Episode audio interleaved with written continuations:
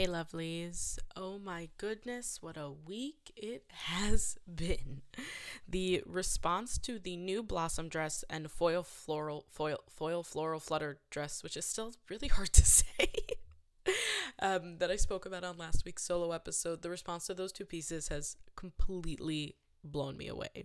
Thank you so much to everyone who is choosing to make Impact a part of their wardrobe this Pesach season. It means more to me than words can say.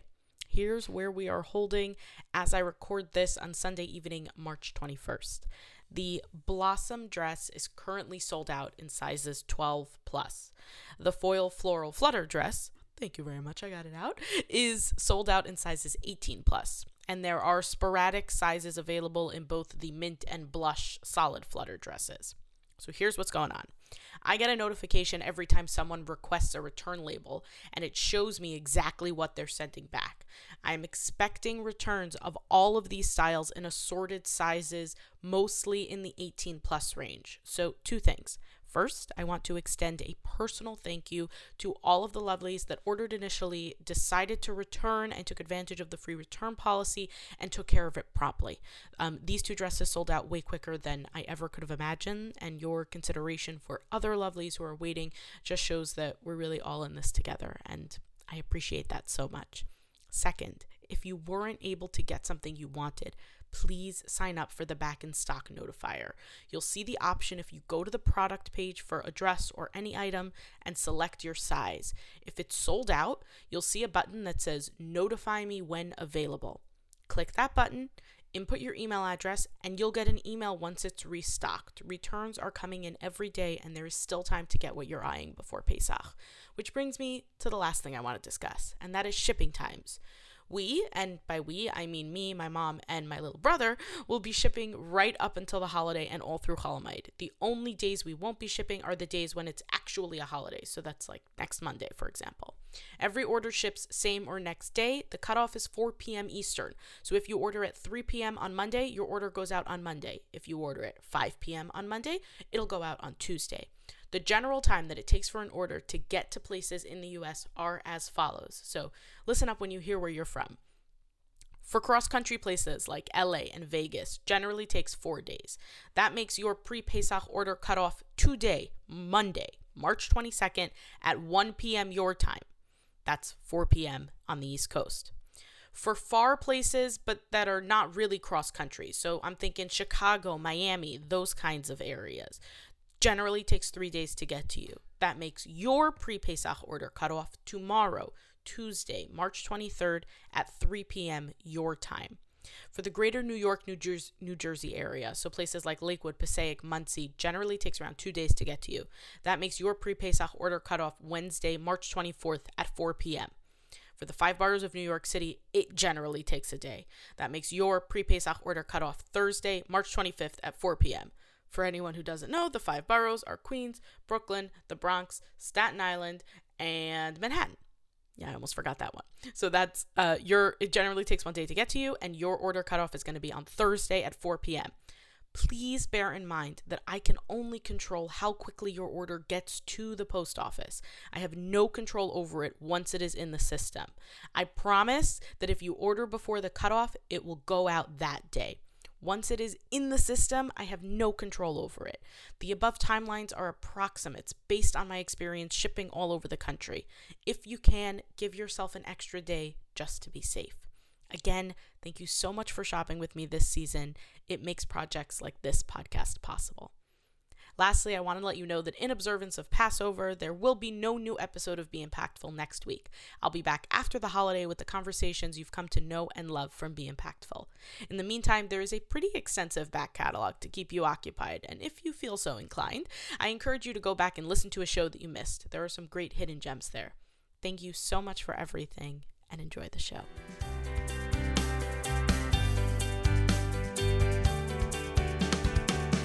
From Impact Fashion, it's Be Impactful, a show about the women making a difference in their own corners of the world.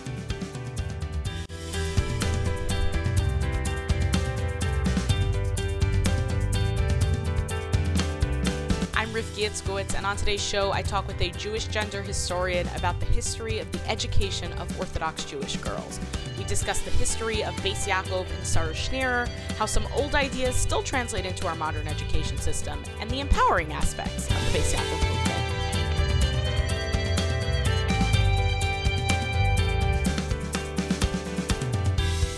Beis Yaakov is something that was always such a part of my life to the point that I never really considered the idea that it could not exist.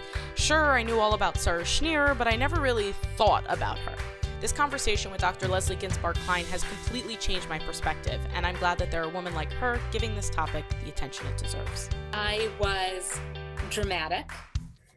I was, I guess, what, what people call precocious. Um, I'm the youngest child in a family where everyone has big personalities. So, pretty early on in my life, I had to learn how to hold my own. Um, I was used to conversations with older people. So, I think that was, you know, when I, when I was a little kid, I'd say probably was already from a young age kind of spouting opinions and that kind of thing. And um, uh, loved being on stage, any opportunity I had. Well, and, and, and I, I was just going to say, it sounds like that is still in your wheelhouse, which can you, for anyone who does not know, can you tell everyone what it is that you do? Because it is the freaking coolest thing ever. Okay, so first, I mean, professionally, I am the dean of in the academic dean of an Orthodox women's college.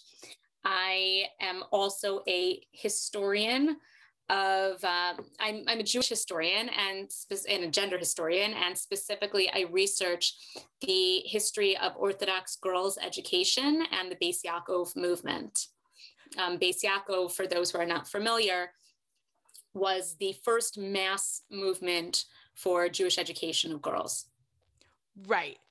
And so I grew up in the Beis Yaakov system. I went to Beis Yaakov schools my entire life. Um, and it had never occurred to me that there was a history of I mean, obviously there was. Like everyone knows about Sarah Schneer and she was the one who started the movement and and all of that. But like in my head, it was always like, okay, Sarah Schneer in a schoolhouse in Poland got together a bunch of girls and then it grew and like, okay, now we're now I have to take a Chumash test. Like it wasn't. I never really thought about it. Um, right. and what and what that meant and the significance of the movement. Um, can you can you give us a little bit of background? Like, why is the Beis Yaakov movement such a big deal? Why was what Sarah did like? Can you give us a little bit of an outline around what she did and why that matters so much? Well, okay, um, I could do that, and then I can add a little bit on why I believe it's really empowering. Um, why does Sarah matter? Okay, Sarah Schneer was not the first person to start a school for girls. She also was certainly not the first person to have the idea that maybe girls should get a Jewish education.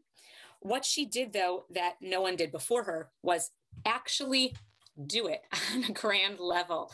Um, you know, there part of what precipitated the start of Beis Yaakov was that um, girls, because there were compulsory schooling laws, were going to you know the public schools in in Poland and Europe, and they had these strong secular education, and they didn't have a, a formal Jewish education at all. You know, and in the past, uh, girls always had a Jewish education, but it was informal. It was in the home. You know, they would learn how to keep kosher, learn, learn how to keep a kosher kitchen, the laws that pertain to them. They didn't have an intellectual engagement with Judaism.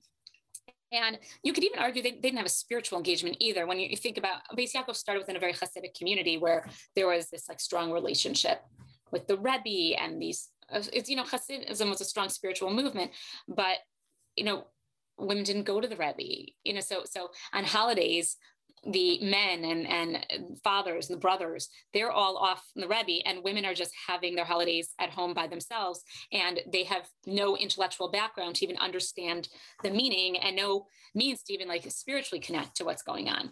And Sarah Schneer saw that happening. She saw that happening around her, and she saw that girls were being alienated if you look at like in the Jewish press at the time, there were so many articles about girls assimilating, girls um, converting to Catholicism in Poland, in in the city where Sarah Schneer grew up. So she grew up in Krakow, which, by the way, I don't know if you learned the song in um, in school, like in a small town, like in a little town in Poland. Yeah, sure. Yeah. Okay. Krakow was like a major metropolis. Okay, it's not a little town. oh, because like when I listen, I when I think of anything in Poland, I think of what the stories that my grandmother would tell. And like my grandparents grew up in Przewozk, Poland, which was literally just a patch of dirt. Right, so right. yeah, exactly. Oh, so Krakow know- was like a real place. Yeah, it would be like, you know, in a little town of Chicago. You know, it's not a little town. That's fantastic. A city. It's a real place. okay. Okay. Well, well, well, that's that's hardly the only element of the story that's kind of like had been like fairy taled away from reality. You know? Right. So so okay, fine. So oh goodness, where am I in the narrative? Oh yeah, okay. So Sarsh, okay. So So she sees that the, the part they're up to is that like Sar- Sarshner is recognizing that, especially in in Hasidic communities and where there's this like very in, in all of our communities, there's this very formalized way to connect to God and to be part of the community, and it's through this education that the girls are not getting um, because nobody Right. really thought to do that. So they're really being shut out, to do it. right? Because no one was like, oh wait, no, they should really Right. maybe they should know what's going on.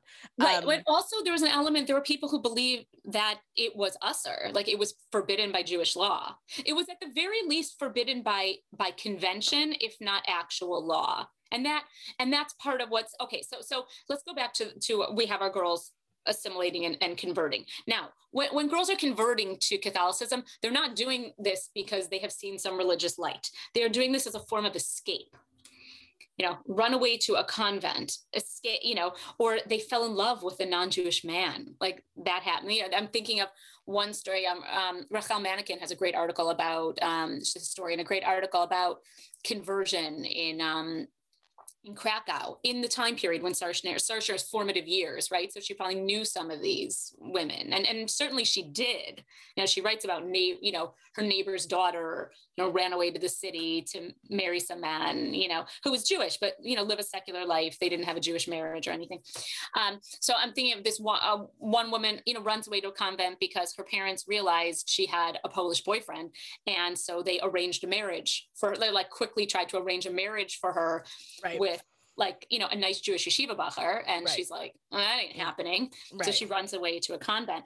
Um, there was an extremely embarrassing story where um, two granddaughters of of a Hasidic Rebbe of the Sanzer Rebbe uh, also ran away and they sued their parents for um, financial support. They wanted their parents to pay for them to go to university, and it became like a front page new, news story. There were like rallies in support of these girls, and it was like massively embarrassing for for um, the Orthodox community. So Sarah Schneer sees all this going on, and, and other people are writing like, you know, hey, maybe we made a mistake not educating girls. And there was actually a rabbi who there was like a massive rabbinic convention in I believe 1904, and and this rabbi says like says resolution like, hey, we've ignored our daughter's education. Let's let's start school for girls, and he is just shot down you know, of like, no, you know, sh- yes, girls should definitely be educated in the homes, but to start schools would be, would, you know, be inappropriate.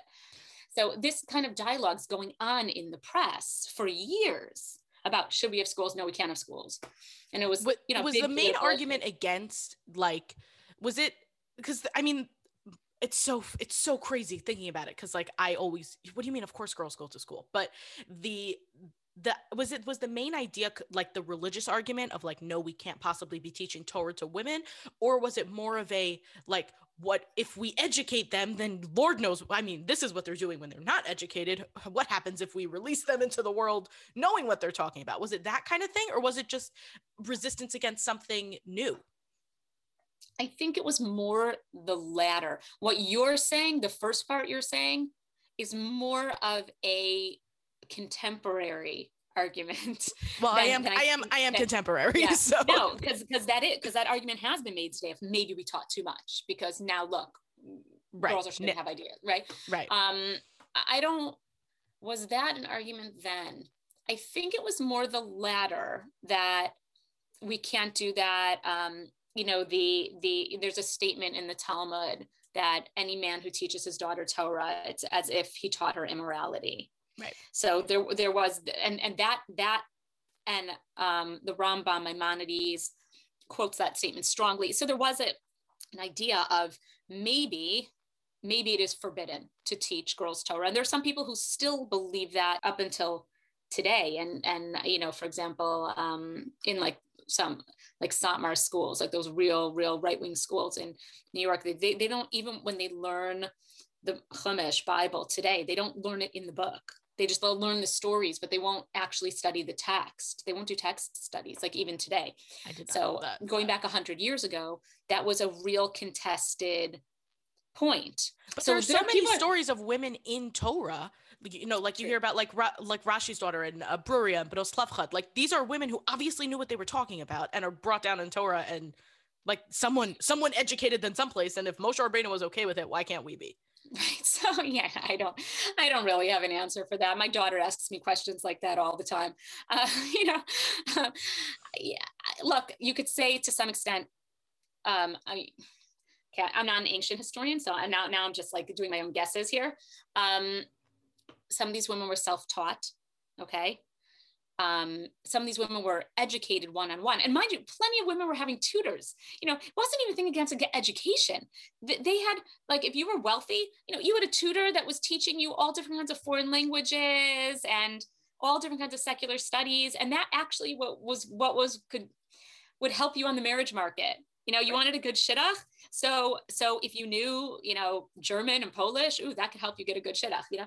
Um, they actually believed that girl, girls got a stronger secular education because there was a communal belief that um, because men have a prohibition against wasting time that could be spent in Torah study against Bittul Torah and women don't, that better women learn secular studies and be able to contribute to the family economy than and men. we still have that so, now. Totally. We still, we still, hundred percent still have that now. The yes. I the clearest example of this to me was science fair.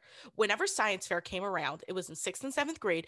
I have two older sisters and one younger brother. This was like my mother is still traumatized by science fair hell, where it was like get out all of the glitter and all of the everything. We're making a show board. We're presenting. We are making some new scientific discovery about space that no sixth grader has ever made before, and we're we're going forth and we're doing it. And it's like this whole thing. And then my brother has science fair and he has it like his school did it three or four years in a row and every single year he turned in the same exact project on magnets and i made the show board for him in fourth grade. Exactly. And he turned it in and on and and every time also my mother when it, when it came to my younger brother's time for science fair it was always like you gotta you gotta practice you gotta do it you gotta make the show board you gotta do the thing. And he's like no it's fine or whatever. So the first time this happened my mom was like great okay he'll fail he'll fail he'll learn his lesson and then next year he'll do better. And then she shows up at the science fair and the thing that he chlop chopped together in three seconds is by far and away the best one there. We will never live down one right. one year he had to do a project on japan and he needed to and you need he, every every kid got a country and then you needed to dress up like someone from that country. So he got japan and the morning of the night before he goes i need to dress up like japan. The japan flag is white with a red circle. It's like i will wear a white shirt. He hands me a piece of red construction paper. Can you cut out a circle for me and then show me how to like make tape like loop it on itself so that it's double sided yeah mm-hmm. okay he should uh, if this had been a girls school that japan costume would have been full on racial appropriation with the chopsticks in her hair and the high bun percent. uh, with the with the with the, the robe yes. and the embroidery uh-huh. and the komodo 100% yes. he shows up at that fair in a white shirt with a red circle scotch taped to his stomach gets the top prize and he is the best one there by a million years. We still do this. Our girls secular education is so much, so much better, better, and is so much more high pressured than yes. than yes. than the boys ever have. Right. A hundred percent. Yeah it's so, nuts. Totally totally. I mean, you know what? Uh, but but on the flip, I I'm happy that girls have what they have. Right. You know, it's so funny because so many people assume about the Orthodox community, oh, women are, you know, like locked up or whatever craziness. And it's and when I tell people, no, actually Orthodox women are way better educated, secularly educated than men. They're like, oh, really? What? You know, it's like shocking. But yes, and it's been that way for a long time yeah it's it's so true. So in this so in this time we're back in like 1900s right so okay so Poland. Back, right so we're, so and when you're asking about those women okay so also remember it wasn't about necessarily an individual woman that the objection was. It was about setting up schools. Can the community set up schools? It was like, like that was we as a group really... going to sanction this widespread education of girls in torah? That was more the question. Right Okay. That, that that that parents should be educating their daughters was not in question. Of course, parents should be educating their daughters, but should the community set up schools? Should girls' schooling be a communal responsibility? That that's where the that was the point of contention. Got it. So what was the tipping point? So for so there's a tipping point for Sarshner, there's a tipping point for the community. They're both really World War One. Um, world War One did a lot of damage to, I mean, the world, but it did a lot of damage to the the Orthodox community because it kind of broke down. It broke down parental control. It broke down like communal connection. People were displaced. You know, a lot of people were displaced. People were going all over the place, and and and without having a lot of what like kind of you know, keeps people in line in life is like being in a close knit community, being in a family environment, and suddenly you're all off on your own. It really did a lot to break down kind of the the structure of the community and and led to a lot of assimilation. Now this is happening for men and for women. Um, for women, you know, in other places as in Europe and in the world, it was different. But for Eastern Europe, women tended to assimilate faster than men because they were more exposed to the secular world. But it, it was becoming a it was becoming an issue it was an issue across the community for men and for women. And um and there was kind of this recognition of we need to improve education across the board. And one of so now i'm talking about the community tipping point. So there was an organization called aguda aguda israel agudas israel. You might have heard Still around. it. yeah. Yeah. Um, so agudas israel was started by followers of Rav Raphael Hirsch in Germany, and it was considered to be like a really like progressive organization. Really? So yes, That's really funny. yeah. I just it was- I it- imagine the Aguda as progressive, and that just makes me laugh. But please oh, continue. they were very modern they were very progressive and they were coming in and they were like wanted to bring in kind of a Hirschian philosophy into Eastern Europe and kind of improve education globally and they had like the like audacity to suggest that maybe we should have like day schools that teach um, Jewish education and secular education, like for boys, so they wouldn't have to deal with compulsory education or, you know, like that was a whole issue. Also, I mean, boys were also supposed to be going to school, so some of them didn't, but some did, and then went to yeshiva afterwards. And then it was like, well, okay, what if we just start a school that that fulfills government requirements? Okay, that I mean, you've no idea how controversial a suggestion that was. that it's mind blowing to me that that is a mind blowing thing. Like I under based on the context that you've just given, I understand how revolutionary that is. That like you're introducing schooling to the shtetl, but Krakow is a real place. I will continue to say Mm. that. Um, to shtetls, but also like industrial revolution happened. I mean, were there still people living Right. in shtetls? Yeah, but the closer you get to World War II, the less people are living in rural areas. right, and then and then you're right to to say that like you know what, maybe we should have this one place where you just go in the morning, they give you breakfast, lunch, and supper, and you get everything that you need.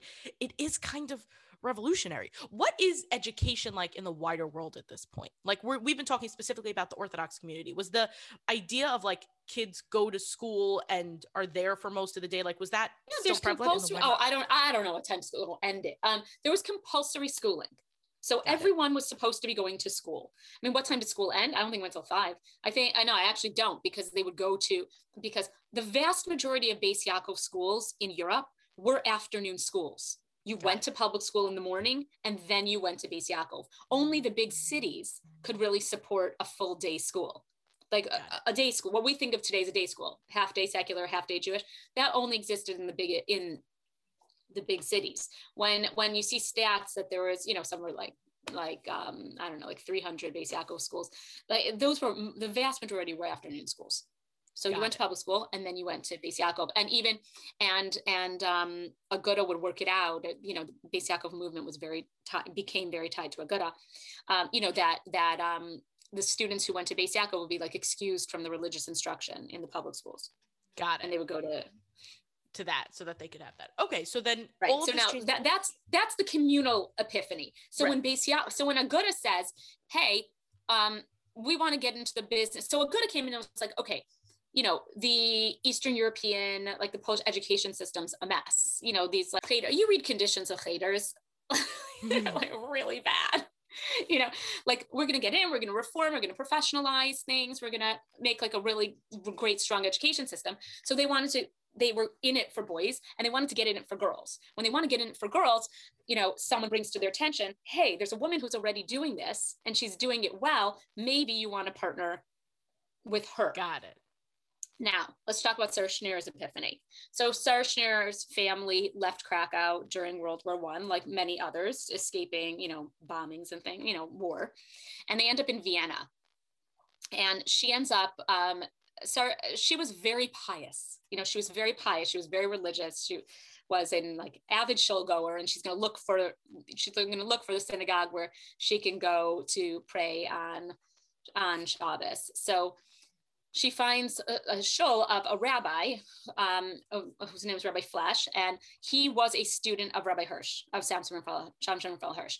And Sarah Schneer had never been exposed to his philosophy, and it like it just you know blew her mind like the idea of like we can like a traditional response to modernity you know that that idea of like we we can we can you know hirsch responded to modernity and like here's how we can live from lives in the modern world. And that was that was amazing to her. So she's listening what had to the, been the alternative until that point?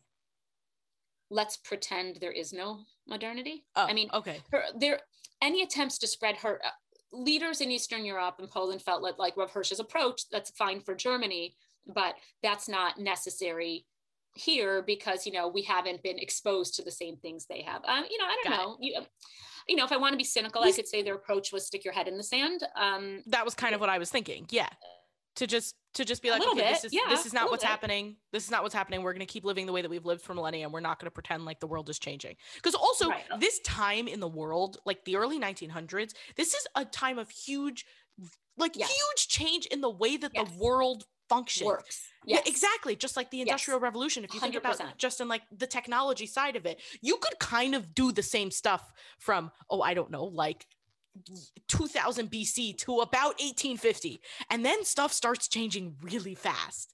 And with all of that, there needs to be there needs to be a change in, in the movement. And it sounds like if there hadn't been that change in orthodoxy, then we, there wouldn't really be that many of us left. You know, I I'm, I'm not going to speculate alternate realities, um, but the Orthodox community was in really was bleeding members. I mean, just bleeding members. And even, you know, I think in Beis Yaakov schools, there's kind of this narrative told where like, and then Sarah Schneer came in like saved the day. Yeah. Beis Yaakov saved a lot of girls and women, but there was still, even after Beis Yaakov, there was still a lot of assimilation happening. You know, it didn't, it didn't end it. Um, you know, it didn't end it decisively. There's still, it, it's the community all, you know, the community was falling apart you know, right. it was struggling. The community was still struggling. It, there were a lot of challenges. And then obviously we don't know what would have ultimately happened because the Holocaust just effectively ended the East European community right. in, in, any meaningful way. Um, so, so Sarah Schneer's at, at this show and she actually re- recounts an event, this epiphany that she had on Shabbos Hanukkah when this Rabbi Flesch is, is um, giving a drasha on Hanukkah and he starts talking about the heroines of the holidays. And this was like mind blowing for her. Like a rabbi from the pulpit is talking about women. And more than that, he talked to women. He said to the women in the audience that they should all, all strive to be heroines. And she has this epiphany of like, I'm, I'm going to be a heroine. I'm going to answer this call. And the way to do that is to say, you know, if I can bring kind of this ideology to Eastern Europe, then I am going to um, then that will be, I, I will do everything I can to save girls and women.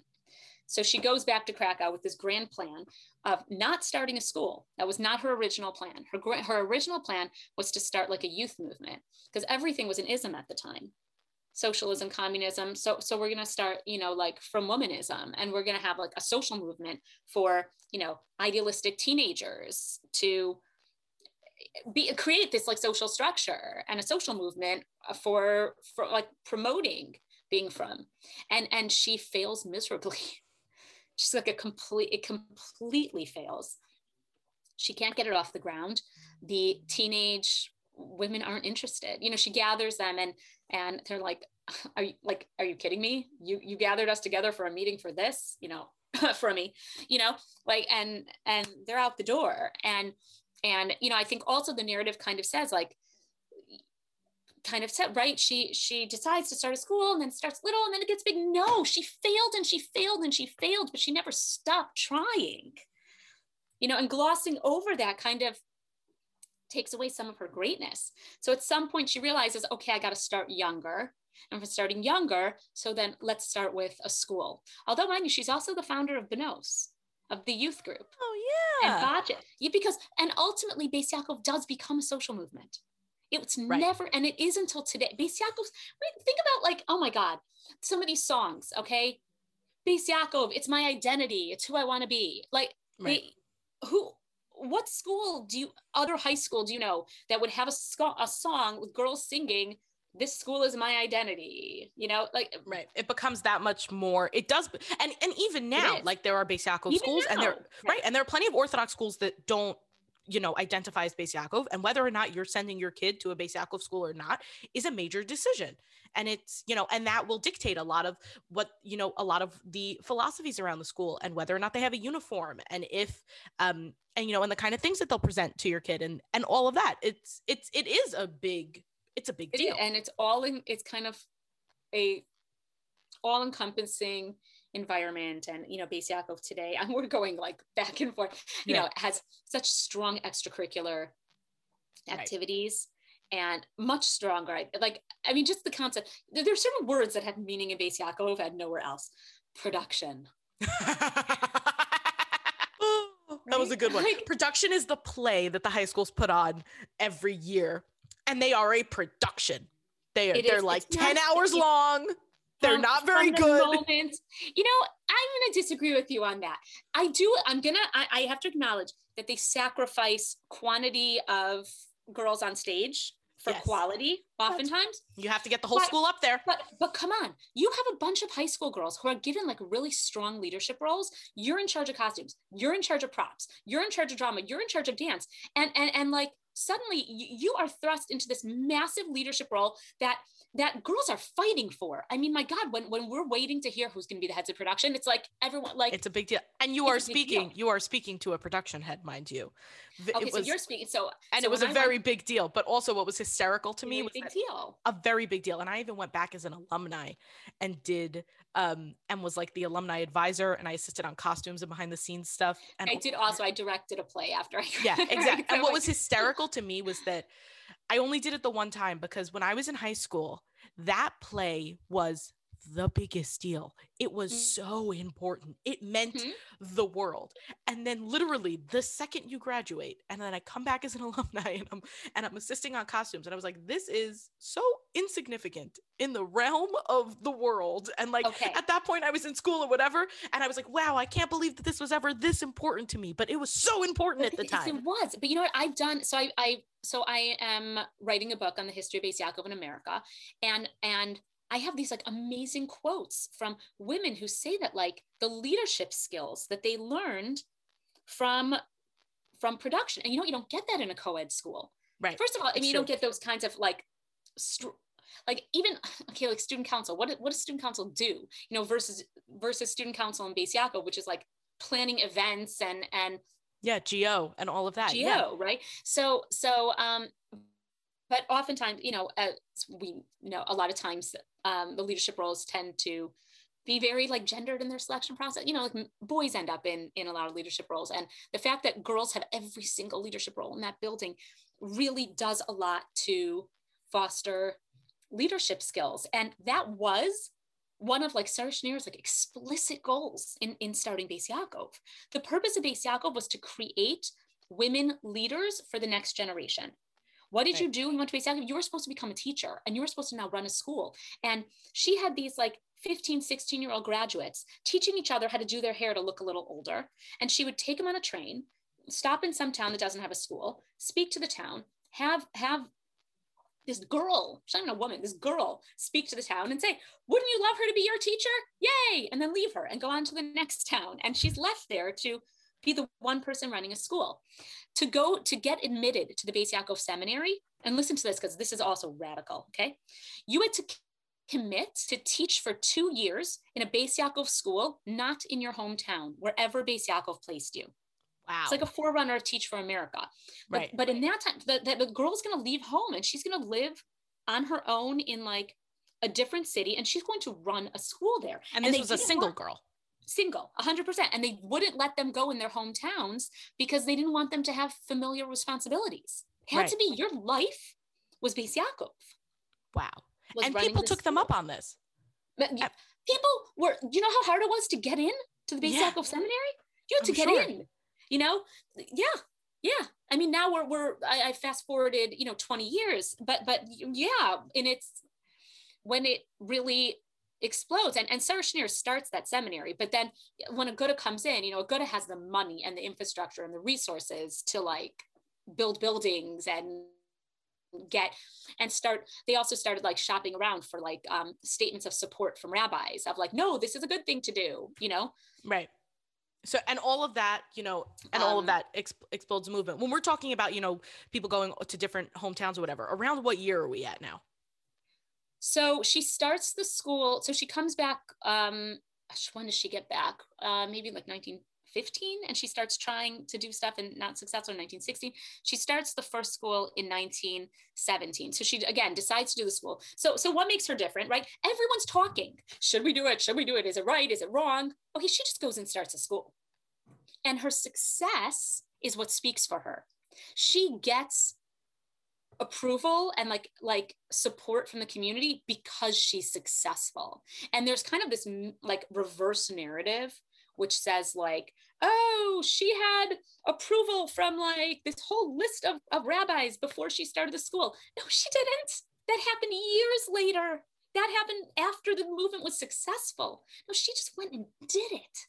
She just did the work. And, you know, on some extent, um, I think Naomi Seidman, who wrote a brilliant book about um, about Sarah Schenirer and the history of Beis Yaakov, I think she makes this point that, you know, there's this whole like Jewish legal discussion. Is it permitted? Is it forbidden?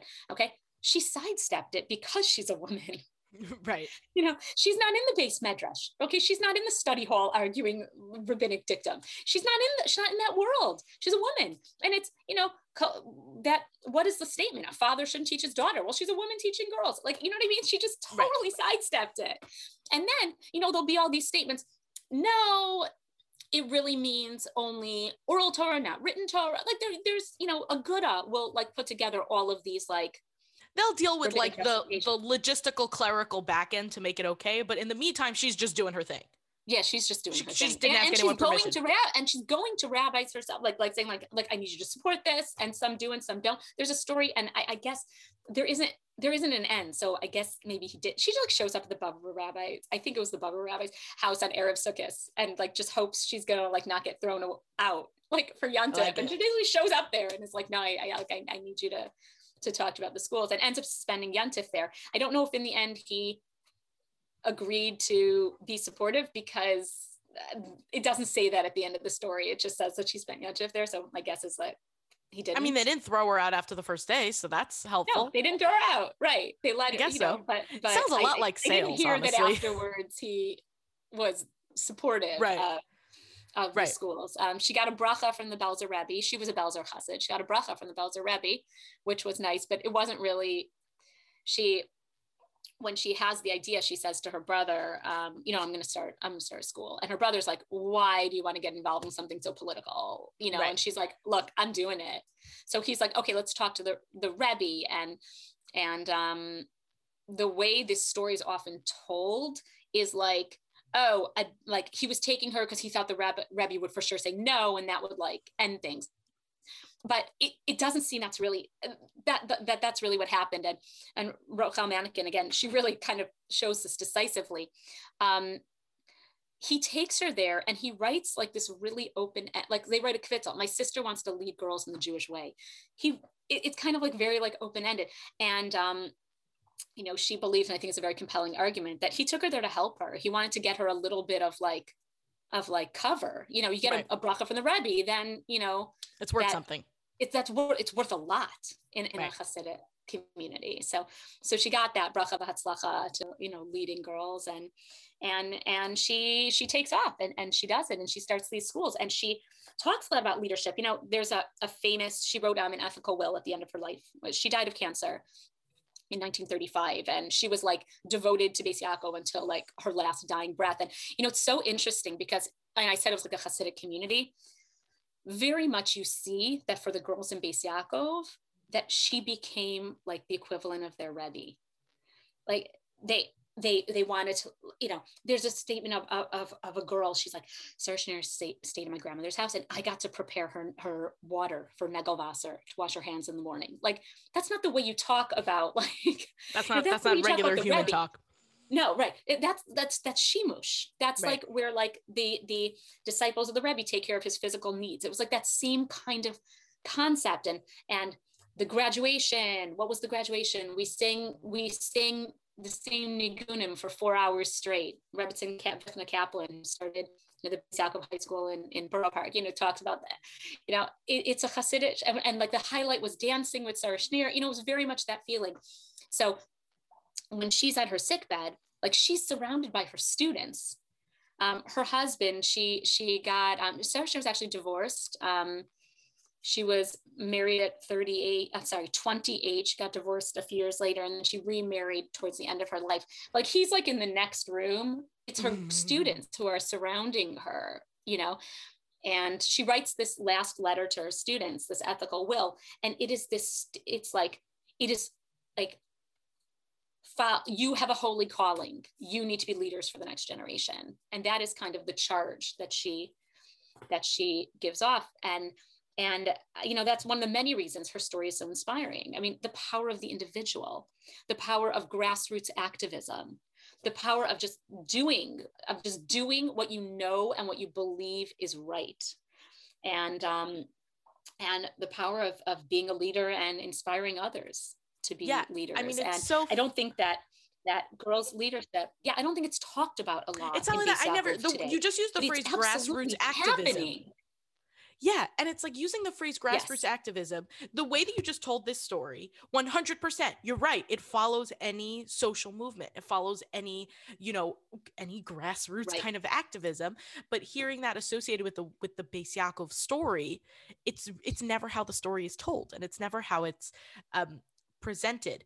You are a historian of this subject. Why do you think it's important for there to be people like you, people studying this as as historians you are a doctor like this is what you do. Why is it so important to have those to have that kind of look at this topic?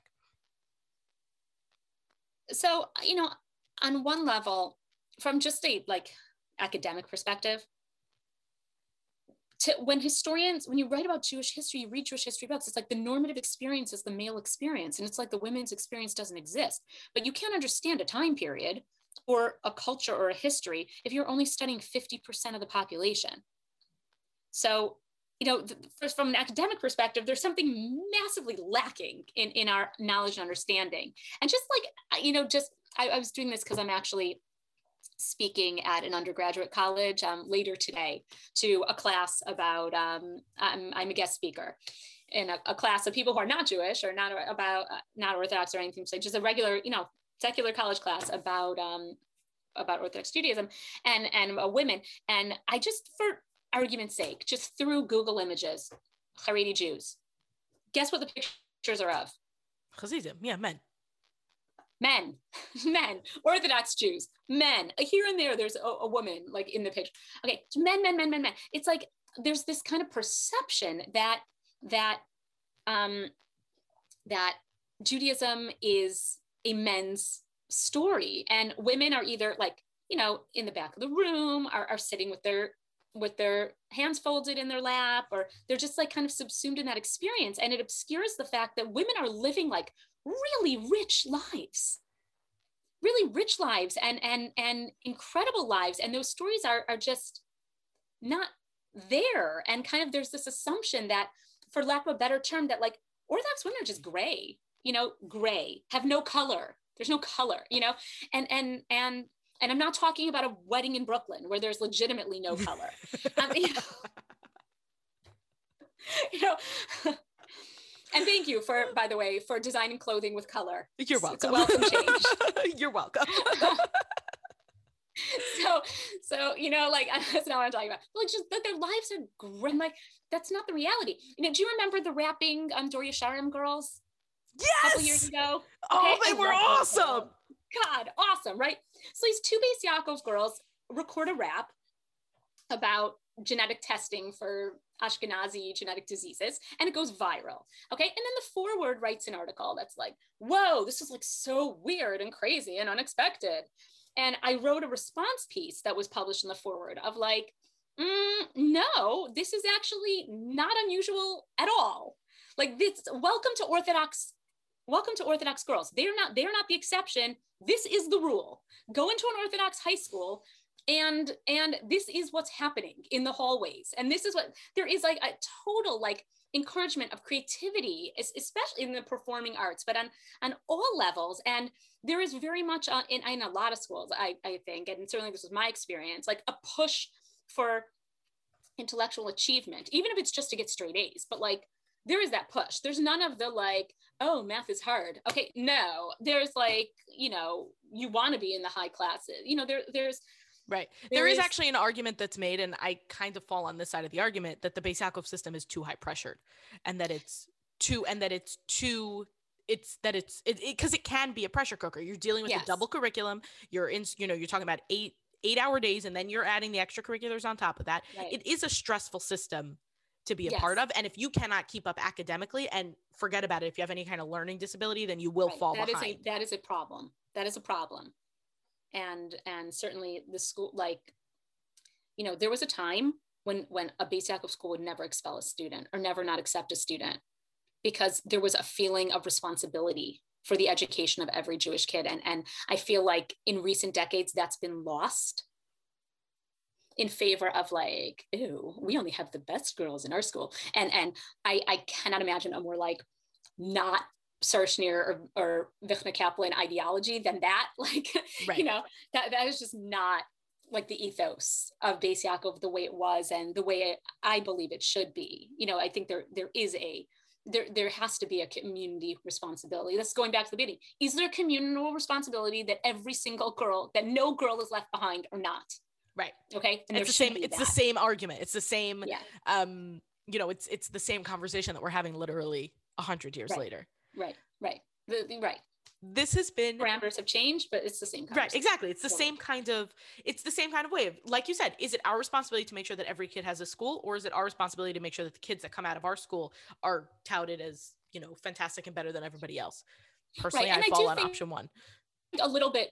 The issues that you're pointing out uh, you're in new york right? Yeah. yeah so they're more endemic to new york because uh, out out of town like i went to out, out of town Beis my my daughter is currently in out of town Beis okay? And, and and they do function to a great extent as community schools. Yeah it's a totally know, different totally different ball game it's a totally different ballgame uh, just because there are so many choices here in new york. Right so, right. Like, I, I live in Queens and I went to high school in Far Rockaway because I wanted to. And I sat on the Van Wyck every day and it was completely fine. And and I had that choice. So there's is this kind of feeling that because there are so many choices, because there were literally dozens of schools that I could choose from, if I got rejected from one, then I could just go to the other. Um, Right. And when you're in an out of town community that has usually one, maybe two schools, then you're just going to make sure that everyone gets placed because That's right. because everyone's going here. Congratulations, you're going Right. here. right not- there was no like I, I i had no stress in my high school applications i had no doubt i was going to be accepted right yeah so it, it is kind of a different place. And in a lot of ways out of town communities are like they they function like that krakow school you know where it's like you want to come? Come here because krakow is a real place now in my head. And i'm going to Yes. keep saying that just like out of town places are. I'm trying not to let my new yorkers show too much.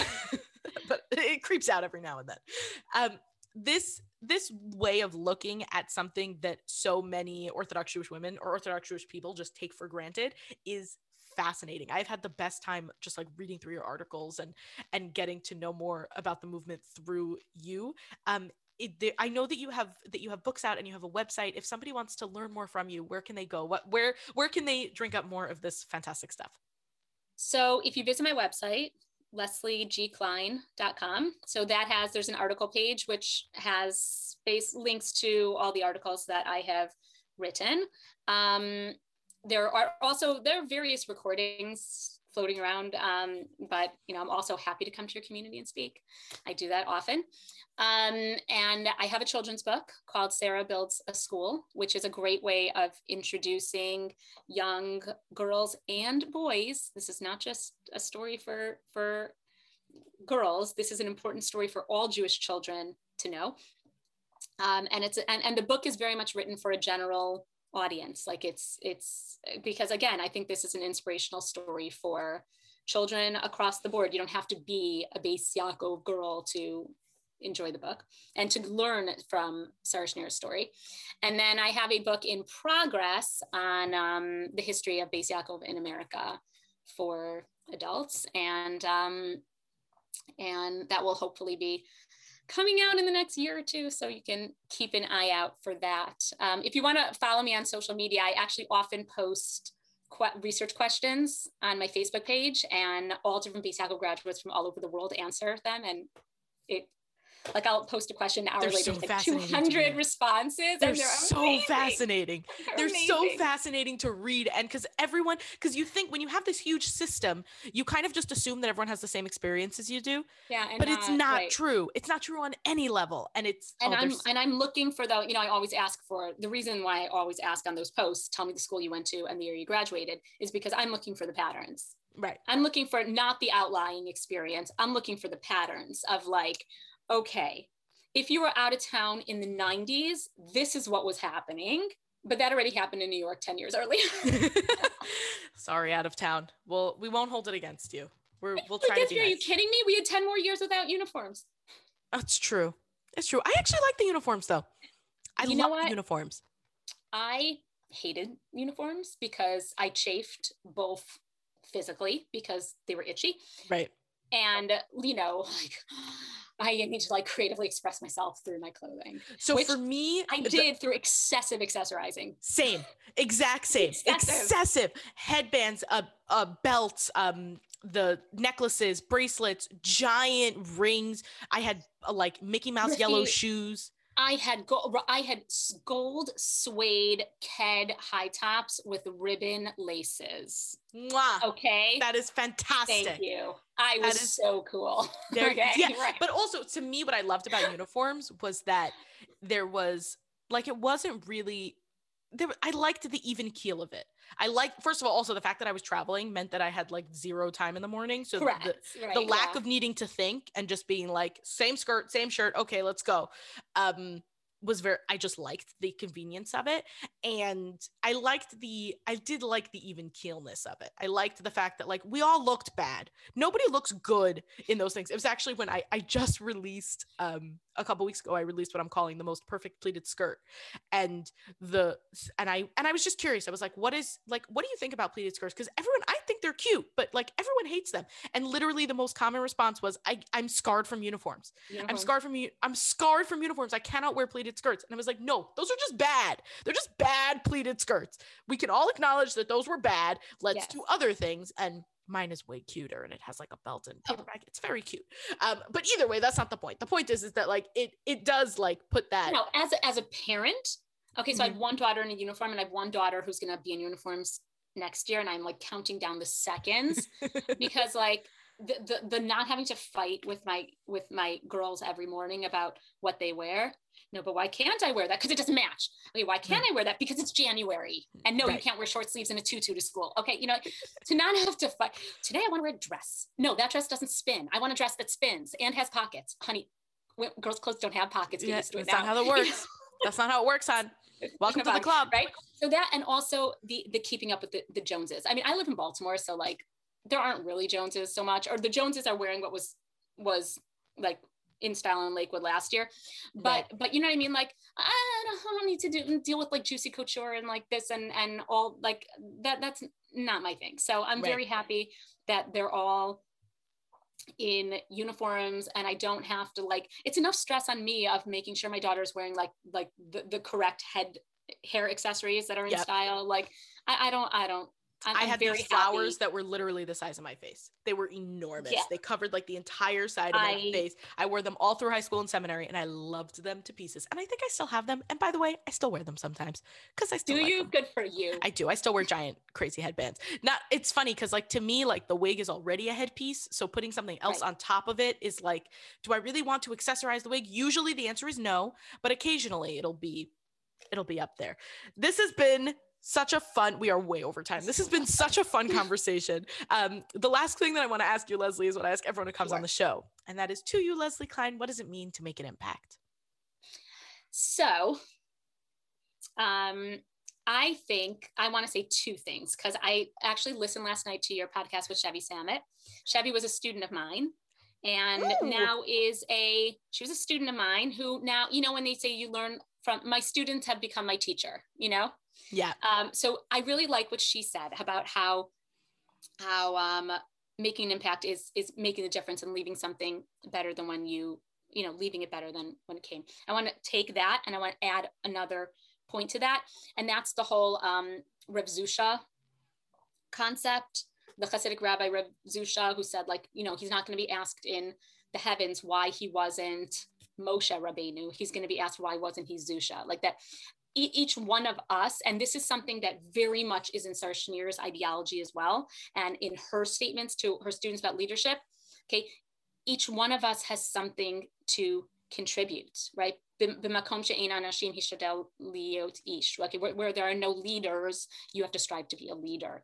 So there is something that each one of us has to contribute. And so making an impact is making that contribution. And oftentimes, you know, my advocacy work, people get disheartened, like, I, I didn't have any impact. No, you opened your mouth, you had an impact. Whether you see that impact or not, you might you might see you might not see that impact for another day for another year you might never see that impact but that doesn't mean it wasn't there when you like when you used your voice when you used your leadership skills when you did something to when you tried to make something better, right? To make it better than when you came in, you had an impact. Wow. So the so it's each one of us thinking about where we can make our impacts and going for it. You know, taking the message of Sarah Schenirer, you know, Sarah Schenirer could have thought, okay, look, my God, divorced, poor, uneducated woman. Any one of those was a reason to say, well, I can't do it. But she did. But you make your impact. And each one of us, it could be big, it could be small, but the impact is there. Wow. Thank you so much for coming on today, Leslie. I really appreciate it. welcome. Thank you for inviting me. Thanks for listening. If you'd like to learn more about Leslie, her links are in the show notes. I highly recommend checking out the article section of her site. There are some great reads there. Special thanks this week to Avital Shizit Goldsmith for connecting me with Dr. If you're listening to this early in the week, it is released. There is still time to get your impact before Pesach. Go back all the way to the beginning where I talk about the shipping deadlines. Send me your questions if you have them. Access all of that, including some great fashion, by swiping up on the cover art or going to impactfashionnyc.com. To hear more episodes, be sure to subscribe. If you enjoyed this episode and want to help more people hear it, leave a review or a quick rating. They make my day. The episode art was designed by Michelle Moses, original music composed by Nissan Fetman. This episode was produced and hosted by me, Rifki Itzkowitz. Catch me on Instagram and Facebook at impact.fashion.nyc. As always, here's to making an impact together.